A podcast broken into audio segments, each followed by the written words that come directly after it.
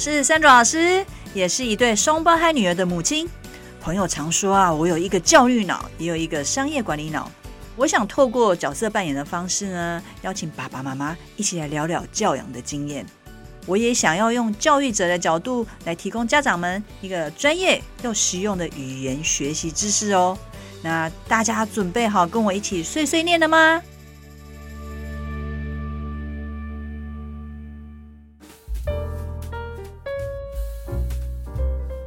我想呢，一年当中呢，暑假这个时间的安排，应该是爸爸妈妈最大的一个焦虑哦。尤其是对双薪家庭而言，哦，像我自己本身也是双薪，可能会想说，诶，那孩子在这两个月应该要做什么事情呢？然后到底是要谁要帮忙带这个孩子呢？美国针对暑假之后开学孩子的学习，他们有做了一个调查，发现如果孩子在暑假的时候没有持续学习的话，啊，开学之后的学习力反而下降，而且没有上升哦。这个其实这样的结果让父母亲还感到蛮忧心的。那我们姑且不说，每年我们在暑假啊之前呢，就会看到很多的广告，有很多的夏令营，爸爸妈妈可能就是要精挑细选啊，看看什么样的夏令营是适合自己的孩子哦。所以，我们其实从正面的角度来看，如果我们暑假除了要让孩子玩乐之外，呃，其实我们建议就是在课业之外，我们可以帮孩子安排一些学校里面不会啊学到的东西。那我常常说啊，其实啊，教养跟学习是无所不在的。也就是说，孩子不应该要为了考试才学习哦，然后也不应该啊觉得诶，暑假就是或是寒假是要放松，其实可以让学习成为生活的一部分。所以学习是生活，生活也是学习哦。那另外，刚刚呢，美国那个调查学习力之外，他们有做更深入的调查，就是调查孩子的那个阅读力。有发现，如果在暑假的时候，孩子没有继续做阅读的话，原本五年级的孩子，他开学之后，他的阅读力有可能下降到二年级哦。我这个听起来其实是有一点惊人的哦。所以呢，我们到底要怎么带着孩子一起过暑假？哦，在暑假里面可以做什么样的事情呢？我今天一样来讲一下双胞胎的故事哦。家里双胞胎他们在小一的时候啊，有一个暑假作业，我拿到的时候其实有点吓一跳。是国语老师呢，要双胞胎在暑假的时候读一百本书。那当时候呢，我有问孩子说：“那老师有没有规定这一百本书是要什么样的书呢？是中文书呢，还是英文书呢？”还是说，呃，内容上面有限制。那当然，孩子呢，小学一年级嘛，一问三不知。所以我的教学专业就告诉我说，诶，其实老师应该是希望孩子呢，就是在暑假的时候做大量的一个阅读。所以呢，我就想，那应该就是我们常说的广泛阅读喽，啊、呃，就是所谓的 extensive reading。于是呢，我们就带着孩子拿了一个箱子。然后就到图书馆，然后去借书。那图书馆限制当然啊、你有家庭卡的话，它限制书本的数量是有限制的。所以当然就是读完一批之后，我们拿去还了，再借下一次。那其实双胞胎从幼稚园的时候就养成阅读的习惯。当时候呢，啊、呃，老师是有规定，就是每一个礼拜每个孩子都要带一本书去学校。那因为双胞胎是同班，所以他们其实有一个好处，就是说他带回来其实就是两本书。所以，当别的孩子一个礼拜啊，学校规定读一本的时候，他们是读两本书，所以他广泛阅读的习惯就在那时候就慢慢的一个建立了。那上小学之后呢，学校老师啊也在很非常的重视这个阅读，所以除了学校老师指定之外，双胞胎也会利用下课的时间跑到图图书馆去借书。这个对他们来讲，就是已经是那种嗯。整天呃上课的一个部分，那读完了又再去借，读完就再去借，所以啊、基本上他们现在就是书虫就对了啦，也常常上那个学校图书馆的一个荣誉榜哦。那他们其实最大的心愿就是住在图书馆里面哦，他曾经这样跟我讲，就。他们可以一直一直看书。那从这件事情，其实就告诉我一件啊、呃，告诉我说，孩子是喜欢念书的，喜欢看书的，而且他从看书里面有得到他的乐趣哦。所以呢，他们也可以一整天都看书。说真的，他们可以一整天看书，其他事情都不做。所以有一次啊，那个妹妹啊，在小学上英文课的时候。其实他们从小中文跟英文都有做阅读，不过英文确实是有比较少一点。不过，呃，你知道在台湾那种公立国小英文课，其实嗯，不会太难啊。所以呃，妹妹呢那一次上课，她就跟我说啊，英文老师啊派的那一些上课的任务啊练习，她很快就做完了。那她当时候就在练功，她在练《神雕侠侣》啊，所以她就忍不住就把《神雕侠侣》拿出来看。当时候是没有被老师发现呢、啊，也没有被老师指责。他回来有跟我讲这件事情。那他跟我讲的目的是，可能也怕，比如说老师有看到或怎么样来告诉我。不过我想，像这件事情，我很开心啊。妹妹主动跟我讲，那我给孩子的回应呢，就是说，诶，呃，我可以理解老师可能呃上课的内容很简单，那老师也没有再给你新的练习，那你你也不想浪费时间。然后又很喜欢《神雕侠侣》的故事，所以你就把它拿出来看哦。好，所以呃，我想在暑假，如果爸爸妈妈要帮孩子规划呃一些事情的话，或者是活动的话，我想阅读一定是要把它包含在里面的。如果你的孩子很喜欢看书的话，那不管是哪一个语言哦，中文啊、英文都可以。那让孩子选自己喜欢读的书，好，做所谓的广泛阅读。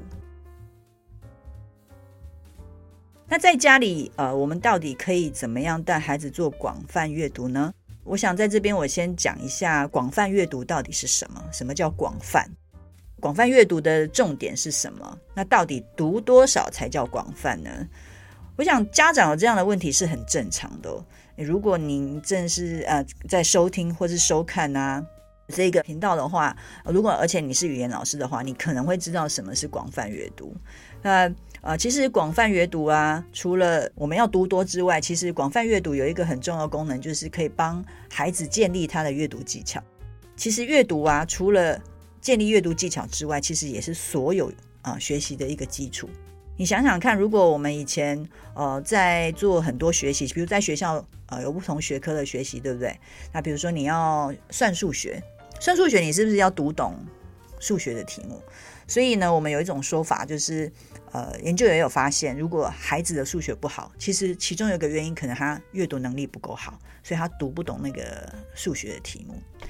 然后，另外我们也可以想一下，如果呃你买了一个桌游给孩子，那孩子要去呃，不管是英文桌游或是中文的桌游，他们都必须要去读那个桌游的说明书，然后去了解他那个游戏的玩法。那这个也是阅读哦，好，所以你会发现，其实阅读是很多事情的一个开头哦。就连你要去停一个车好了，你到一个停车场，你想要知道那个停车场一个小时多少钱，你也是要阅读他们的一些呃停车的一个规则。好，那对小小孩来讲也是哦，像我们要训练小小孩做一些生活常规，哇，那爸爸妈妈可能也会透过读那种绘本，然后打开绘本，虽然都是图片哦，那你指着图去教孩子做一些生活啊、常规的事情，那个也是阅读哦，因为阅读图片也是阅读的一种。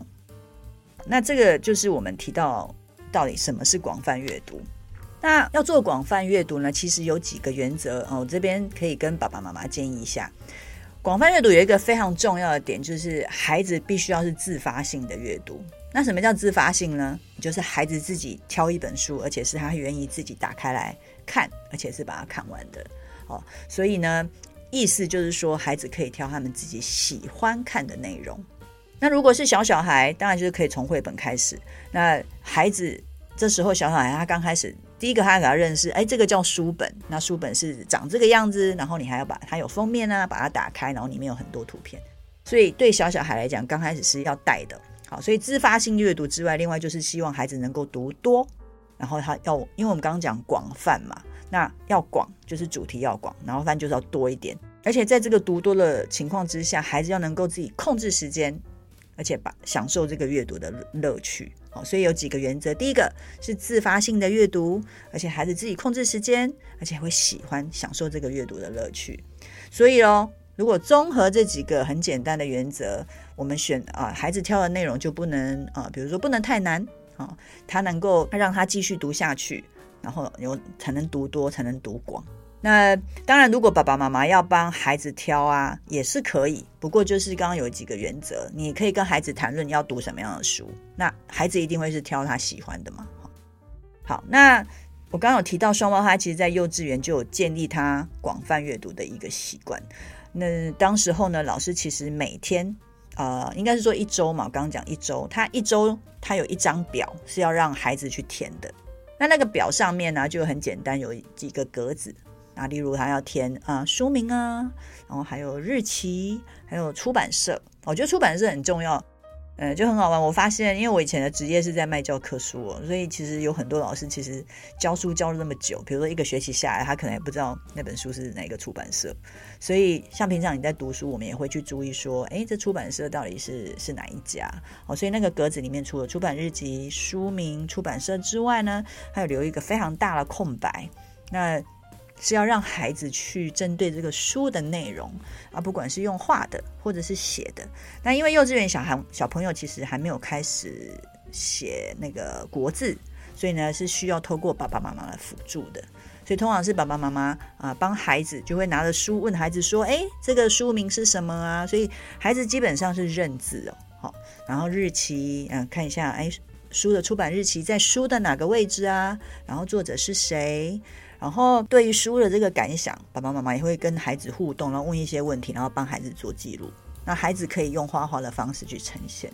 好，所以那个表格其实就是一个很简单的表格，爸爸妈妈在家里你也可以自己设计。好，所以那个呃空白的地方可以让孩子有非常多的想象空间。他可以说这是书好看，或是不好看。哦，然后从那个呃空白的空间里面，其实就可以看得到。那也有可能，我常常也会问一些，就是说，诶，如果书中没有提到的东西。你有没有想要知道的？因为这个其实就是所谓广泛阅读有一个延伸哦。我除了你读了书中里面的东西，孩子慢慢架构这个知识之后，他可能有从别的地方知道这个知识，但是书里面没有提到，他可能就会呃对这个知识有更好更好奇。好，所以呃阅读其实也是啊鼓励孩子去思考。那广泛阅读其实除了我们可以去图书馆啊借书。图书馆一定会有那个儿童区，所以小孩子就进去到儿童区之后，他可以去找他想要看的书。那你可能会问我说：“那可以带小朋友去别层楼吗？”哦，比如说给大人看的书，或者说有没有什么书是规定不能给孩子看的？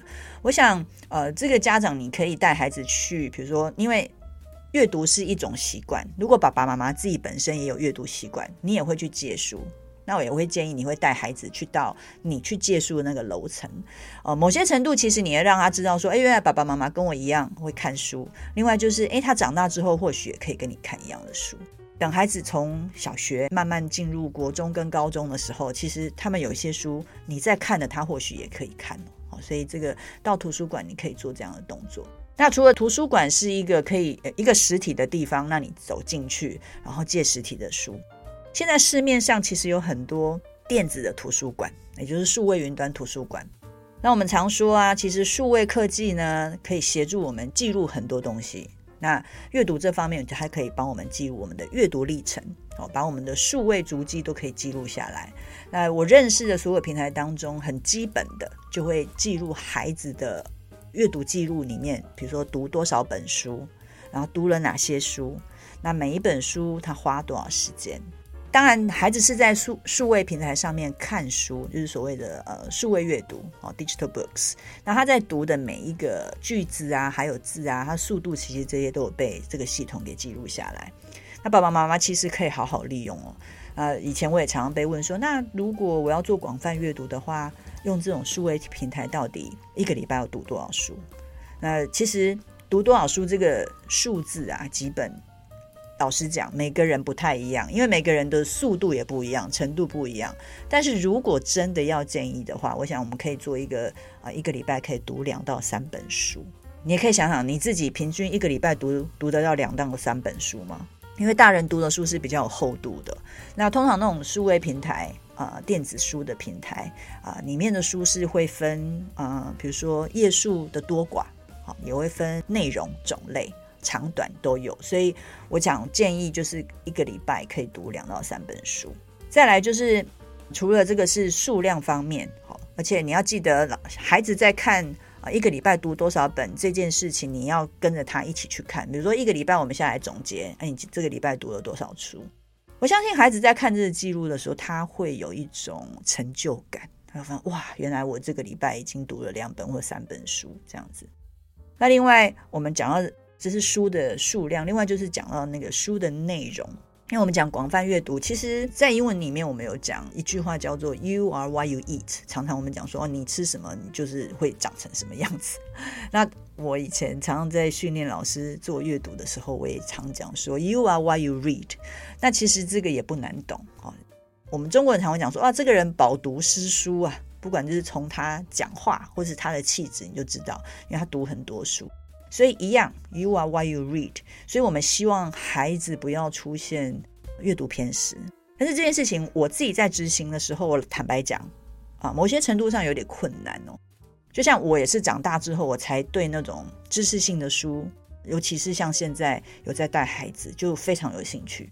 但是以前念书的时候，会想要读故事性的书。我有想过这个问题，可能是因为我们在学校啊，我们学校都读很多学科的书，对不对？往往都非常的无聊。所以那些就是已经是知识，呃，被强压，就是说高压，就是置入到我们脑子里面去。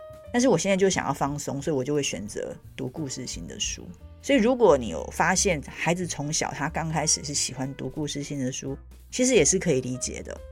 所以我们想说，像小学啊，低年级他们会开始，他们会比较喜欢读故事性的书。那五六年级我们就要开始介绍一些比较知识性的书。哦，所以像双胞胎的例子来看，他们从小就喜欢读一些跟侦探有关的，还有那种剧情比较强烈的书。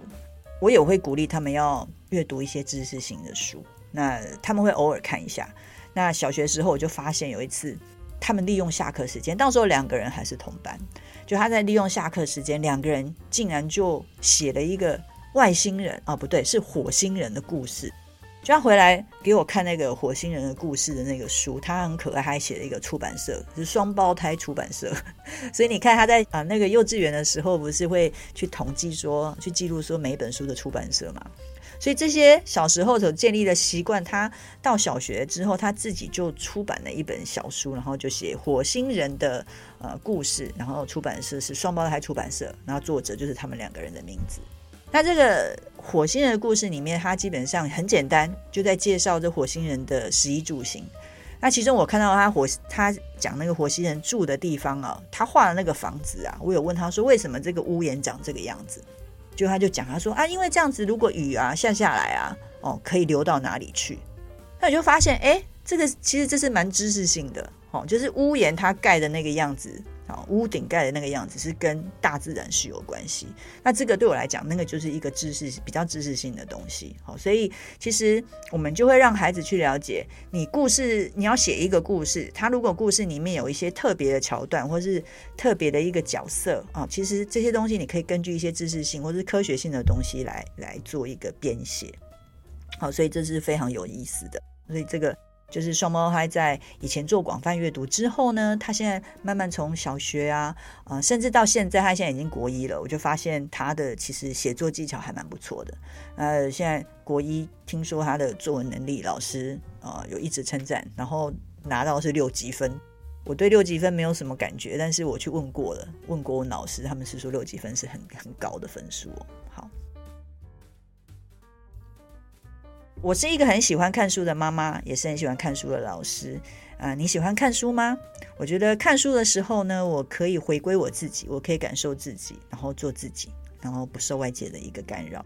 那孩子其实是透过阅读去探索这个世界，从图片、从字里行间里面呢，去架构自己的世界，去想象、去理解。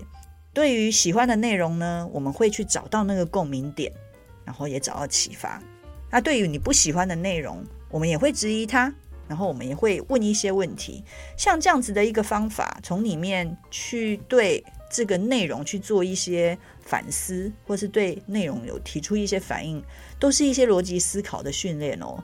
所以其实我觉得暑假是一个非常好的时间，因为暑假里面，你除了就是说这两个月孩子不会被受限在像学校的一个时间哦，几点几分是上课，然后下课可能只有五分钟十分钟，所以感觉整天都是在呃一个所谓被框住的时间里面去做事情。那暑假。孩子可以也可以自己安排时间，不过在阅读这方面，他可以自己控制，所以阅读绝对会是爸爸妈妈在帮孩子呢安排暑假啊很好的一个一个活动。你就可以陪孩子啊一起去选书、挑书哦。所以呢，如果这个暑假呢，或者你已经开始挑书帮孩子啊过暑假，如果爸爸妈妈最近啊有看到什么好书，或者是你陪你的孩子有看到什么好书，你都可以在我们这个 podcast 上面留言哦。啊，我们一起来分享好书，一起来养成很好的阅读习惯。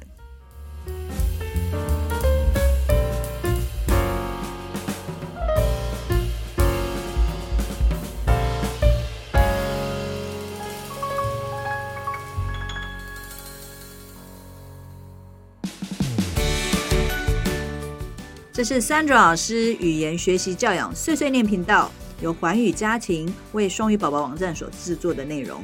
喜欢我们的内容，请按赞、分享与订阅。如果想要获得更完整的内容，请至双语宝宝网站阅读部落格文章，或到 YouTube 频道搜寻 Sandra 老师或是语言学习教养碎碎念的关键字，与我们分享你的教养问题，我们一起学习，陪孩子成长。